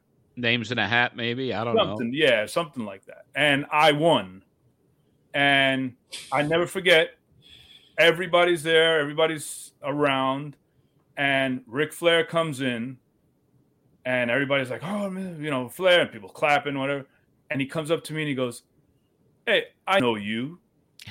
and that for me was the the greatest moment in, in at, at the time of my life. Like you know, he was to Ric Flair said he knew me. Everybody looked at me like, "Oh man, he knows Ric Flair." So I got to spend the weekend with him, and uh, it was great. It was you know it's a great time. What are some of the memories that you have with the way he interacted with the fans, and uh, did he loosen up as the convention started? Uh, tell us, uh, you know, some of your memories of what was going on in those I- few days. I remember he he he had that he had that presence like like Buddy Rogers had. Like you know, like he had that kind of when he walked in the room, you knew he was somebody. And uh, he was great with all the fans, and you know, I remember they they come up and you know uh, take photos and autographs, and you know take his time to talk with everybody, and he didn't rush anybody away. He was he was a gentleman. It was it was uh, it was really good. Yeah, he was. Uh, you know, I had a chance to hang out with him as much as you did, obviously, or at the bar later on. I, you know, I certainly had uh, uh, some fun, but um, but just uh, knowing uh, that the fans that came in to meet him uh, had that experience. That sometimes when you meet your favorite celebrity or athlete, that sometimes you get disappointed. Yeah. I didn't hear any stories about anyone being disappointed when they got a chance to get an autograph or get a picture with the Nature Boy. it you know it, it was it was so special that show uh, uh, for since then i've been in hundreds of shows hundreds of conventions i've never had a feeling like in that show there was like a i don't know it was a special feeling you knew something special was going on while you were there and it was it was such a like I, I it was one of the highlights of my life it was so great to work in that show thank you again Well, you're quite welcome, but uh, there's more to the story here. And uh, there is a picture that I had no idea that you shot until we got together after 20 something years on Long Island at a diner and you brought some memorabilia in for me to take a look at. And first, and first, what I'm going to do is this: how we're even reconnected with each other. Uh, I was on Long Island. I was hanging out there uh, several months ago. I don't remember the month. What was it? April, May? It was sometime like that, right? Correct. And I get a phone call, uh, and uh, I picked the phone up, and I believe you had caller ID, so I was like, "That name sounds familiar," whatever. So I pick it up, and and it was you, and and and basically, um, I hadn't heard from you in a couple of decades. yeah So we agreed to get together. I mean, you called me, and I, you know, I hope I don't embarrass you uh, because it was embarrassing to me when you said, "John, I mean, it's Frank Patz. How you doing?" I just wanted to call you to tell you thank you for changing my life. so it was like, Yeah, yeah. You know, it, it was it was, It was really crazy. because you disappeared from wrestling, and you know, I had no idea what happened to you. And every now and then, if I talk to someone that that I knew knew you, I'd say, "Eh, "Whatever happened to John Arezzi?" I don't know, you know. And my old our old friend Ron Skoler, one day I'm hanging out with him, and he tells me, "You know, I spoke with uh, not too long ago. It was John Arezzi." and I was shocked, and I was like, "Really?" And I've always wanted to, you know, to thank you for putting me on those shows because putting me on those shows is what led me to Mexico and you know and all the uh you know uh, things I've great- done in my life. Yeah, we'll get to that in a second. Um, but the picture, I had no idea. There was a picture that I had gotten a copy of years ago, and it was Buddy Rogers and Bruno Sammartino. And I knew Georgiann had something to do with it. And that picture, it could have been the only picture that I've ever taken together. And I know Georgiann was buried with that photo. I know there was a picture of that Oh. that, that that that was in that was in Oh her my God. casket, her casket. That's how much it meant to her because she ran Bob. She ran Bruno's fan club. She ran Yeah. Buddy Rogers fan Oh, club. yeah. And to get those two guys who hated each other as a shoot together to shake hands, remarkable. But the guy that we're talking to took that photograph. Frank, Yeah. Tell Yeah, us it's about funny. that. I ha- I had no idea that you know that was a special photograph. I I had it for years, and uh, when I brought my book to show you the, the old photos I had from the show, it was in there, and you were like, "You took that photo." I was with Georgiann, and she told me, she said, "Come, I want you to take a photo." And she got them to go together, and I, I took the photo, and um, I sure I gave her the. I think she asked me for the uh, for the uh, Negative? uh, negative after, and um, yeah, but that that photo, you know, uh, like I'm, I feel blessed that she, you know, she has that photo with her now, you know. Yes, She absolutely. was such, she was such a great lady, wasn't she? She Oh, really oh, was. She really, really was. She was the heart and soul of the New York wrestling scene. She really was. That's it. Yeah, that's that's it. Yeah, she was. She was. she awesome. helped everyone. She really did. Uh, well, the story for Frank Patz Batista doesn't stop there. I mean, so I guess I guess a, a couple of years later, 1993, we put together a deal to bring Lucha Libre AAA to the United States. Antonio Pena, Ron Skoler, myself, Konnan. Uh, and uh, Daryl and Carol, uh, who were the managers of Salt and Pepper, And Uh, Rick James. Yeah. and Rick James. So we we get that together. So how did uh, how did the uh, the transition to Mexico take place? Um, I was what very- happened? How did you get to, what happened there? I, I was very excited that they were coming and i remember there was like a press conference that you had and and pena was talking and you know, you know uh, i guess Konnan was there and you know um at one point after the conference i went up to uh tonio pena and i told him you know i, I spoke to him in spanish and I told him, you know, I was a fan of Lucha Libre and I would love to do something with them in the future. And if they decide to come to the US and, you know, I I like to help. And as I'm talking to him, uh, Ron Skoler comes up to me and says, Do you speak English? And I said, Yes. And, you know, he said, Can we hire you for the weekend? Just like we- that. yeah, just like that. He said, "Can we hire you for the weekend? We need someone to translate. And I said, sure. And they paid me like really good. So I uh, I was their translator for the weekend. And uh, you know, I did all the business that they had to talk with. I was there and I was involved. And then at the end, uh, Peña says to me, I could use somebody like you in Mexico. Would you be interested in coming to work with us? And the following week, I was there. Wow. Yeah, I just I left and went to Mexico, and and uh, I, the last time I uh, when I left Mexico was 2003. Yeah, So, Th- uh, that's when you came back to the United States. So because Yeah. we're we're going to bring you back on in the future when we start getting into that lucha libre era, but we're going to Mm-hmm. bring you back on for another reason, which we'll talk about in a second. But Yes. um, uh, you came back to New York, and because I think from what you told me, you were uh, enamored with conventions and fan gatherings, and you decided to go into that business.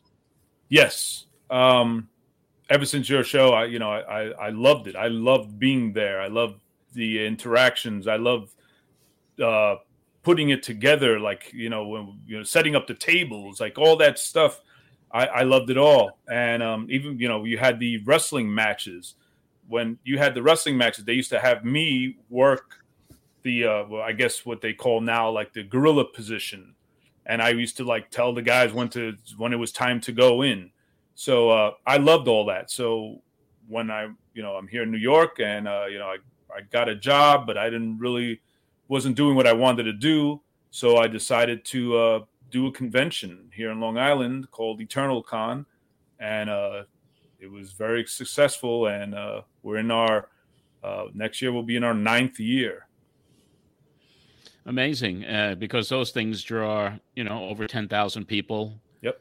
You've had not only comic stars there and movie celebrities, but you've also had uh, wrestlers like CM Punk at some of your events and Correct. and so many others. But you know, getting to the reason that you know, another reason why you're here with us is that during that phone call and during that uh, that lunch we had, because I had been talking to some folks about the idea of bringing back Weekend of Champions after 30 years uh, to have a 30 year kind of reunion, a, a one time only thing. And, and you volunteered to say, hey, listen, if you're going to do this, I'm your guy. Let's do it together. Yes. So that's where we are. And that's it. We're ready to go. We have been uh, working diligently because, you know, this show was centered around Weekend of Champions 1991. And uh, that was 30 years ago. Uh, and now the plans are in motion. We've been looking at sites. Oh, Frank, you've been looking at sites, a lot of sites. Yes. And sending me pictures, and we've been having meetings, and we're talking about the format. So uh, I think th- this will be the first of many appearances that you'll make here because we are planning in the summer of 2022, Weekend of Champions 2022, a one year. I, I keep I call it one time only because I don't want to, you know, Yeah. I don't want to do it for the rest of my Yeah. life, you know. And I'm, I'm, I'm an old timer now, really, and uh, but I do want to do one more. And if it continues and it's successful, then maybe the legacy goes right over to you.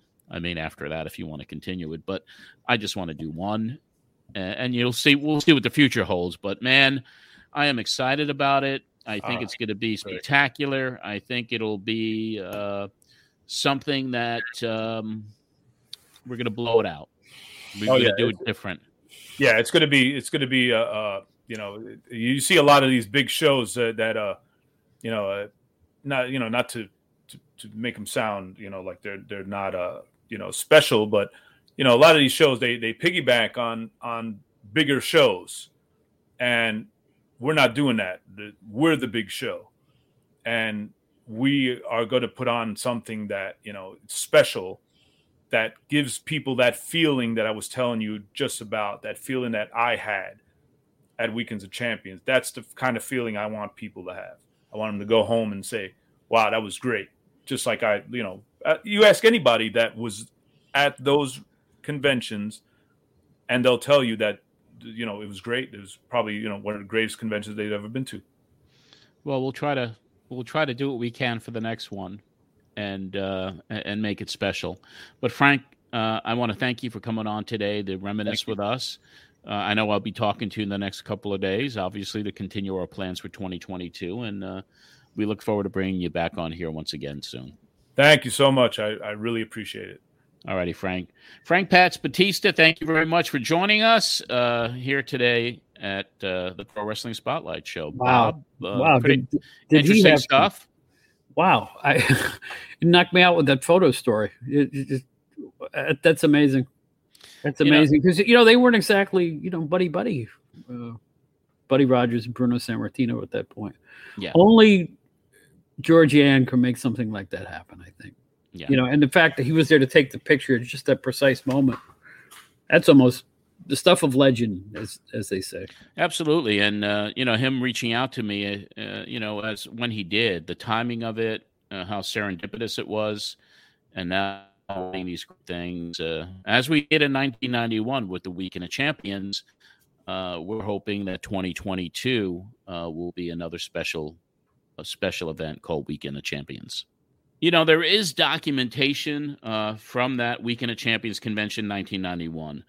Uh, there is the live remote that we did at Weekend of Champions from the Ramada Hotel. And, and Bob, you were not at that one. Were you at, at that one? Or because I know you wrote a big story about it. Uh, and that might have been the 1992 convention with uh, I think it was ninety two. Yeah.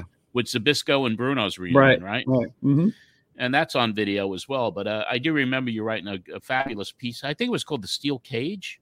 Yes, that was my column. And uh, was it in PWI? I think it was. Yeah, I had two columns. I had one in the wrestler and one in PWI. And I, I, yeah, I think the steel cage was PWI. I see how bad my memory is. Well, I mean, you know, it'll come back. I mean, you know, I have all this. I have all these archives to keep. My, you know, I don't remember Yeah. a thing until I hear the stuff back, and I'm like, oh yeah, that happened.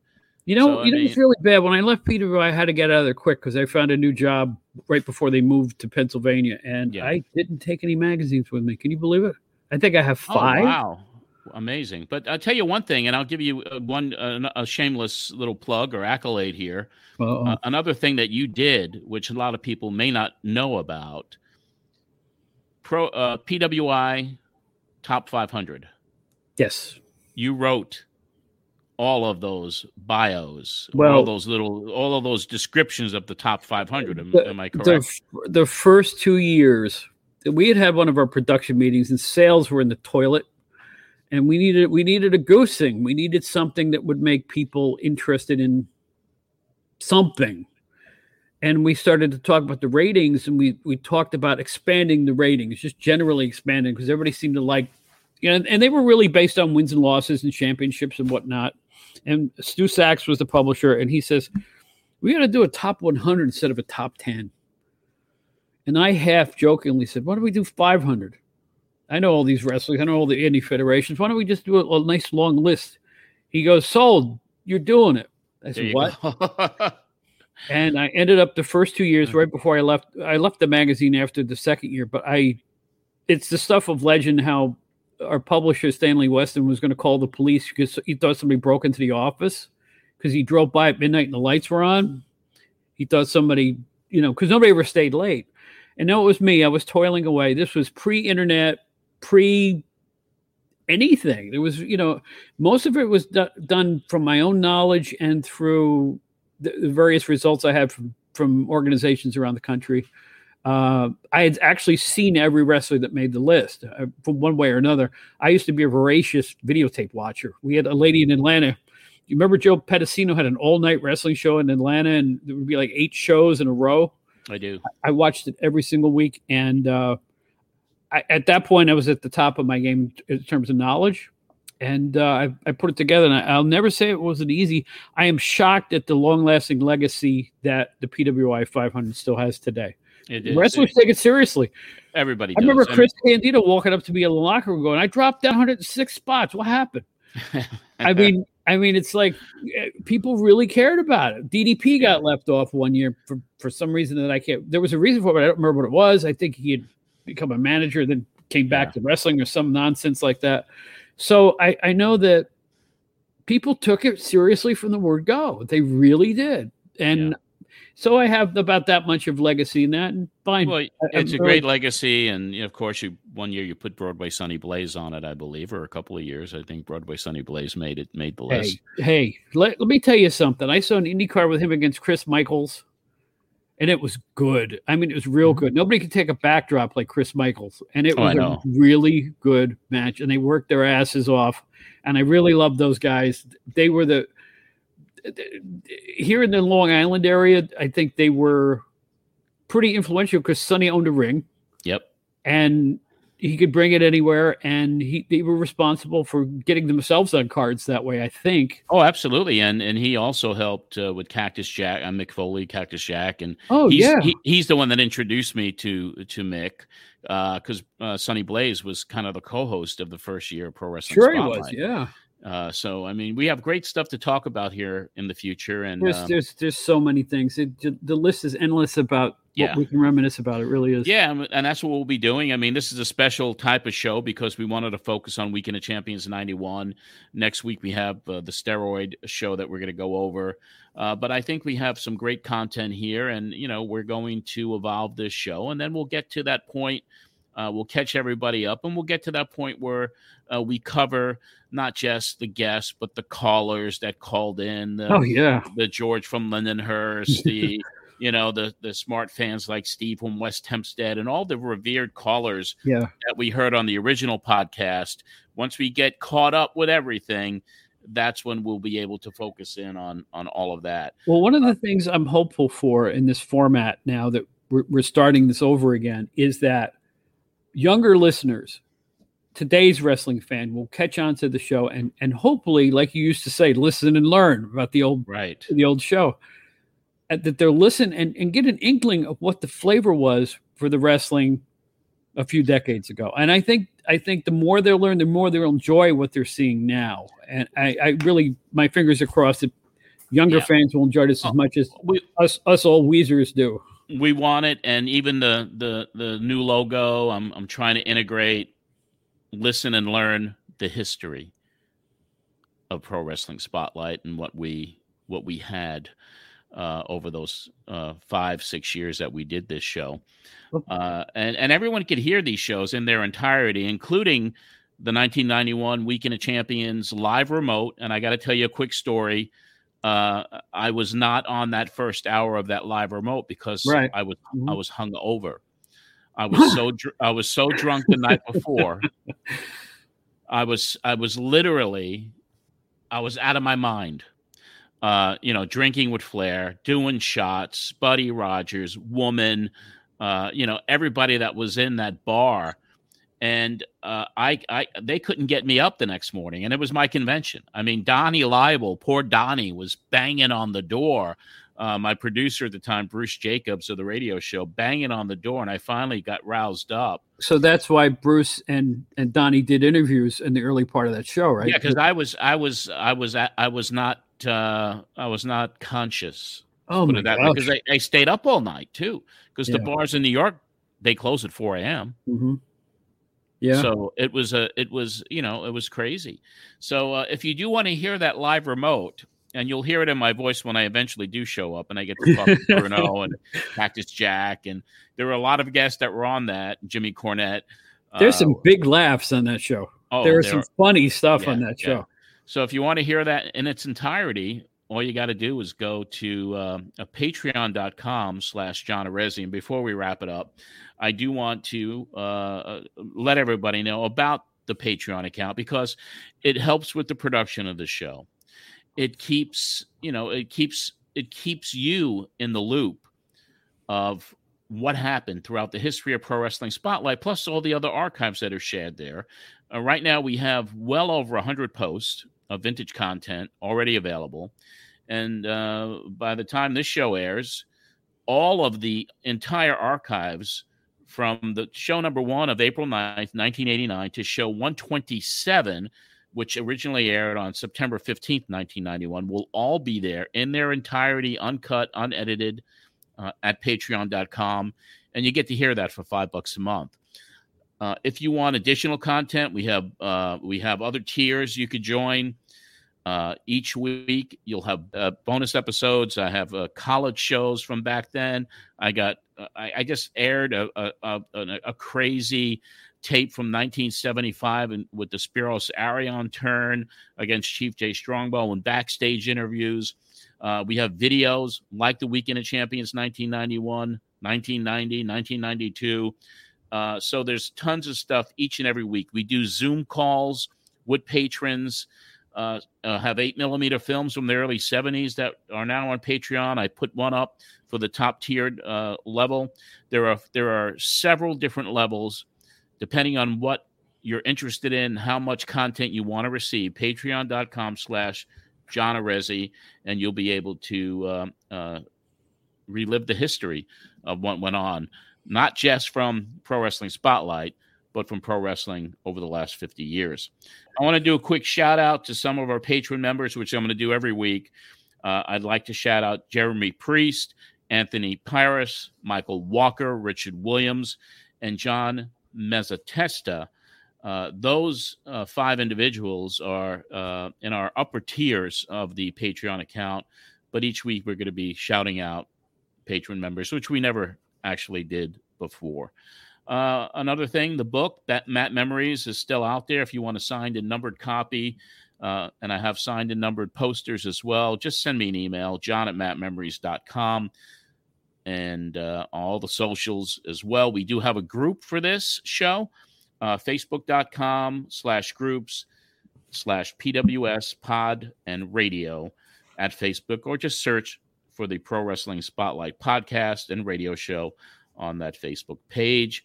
Uh, at Twitter, my handle is at John Arezzi, Instagram at John Arezzi, and uh, YouTube, uh, I have a channel there, John Arezzi's Mat Memories. So those are the shameless plugs for the end of this first episode. And Bob, uh, I know if you, you, have want, and if you want to get in touch too. with me, I bowl at Harold Lanes on Tuesday and, and Wednesday nights in New Hyde Park. There you as go. we vie for first place in the Tuesday Bowl Air League. So you want to come over and say hi, I'm always there. There you go. And I'm sure Alex Robertson doesn't want any contact with any any of our crazy fans. She's very Um, happy up there, living in a very peaceful country. Yes. Uh, and I, I really appreciate she's shaking her head, Alex. Alex, I- Alex is going to be the glue that holds this show together. yeah, There's no question in my mind, anyway. I hope so.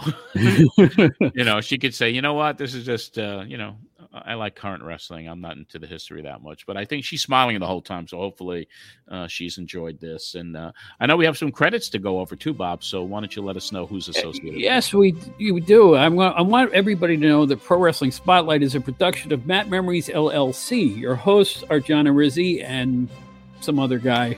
Our associate producer and editor is Alex Robertson. So, everybody, until we talk more wrestling with you next week and relive the history right here at Pro Wrestling Spotlight, this is John Arezzi. We'll see you next week.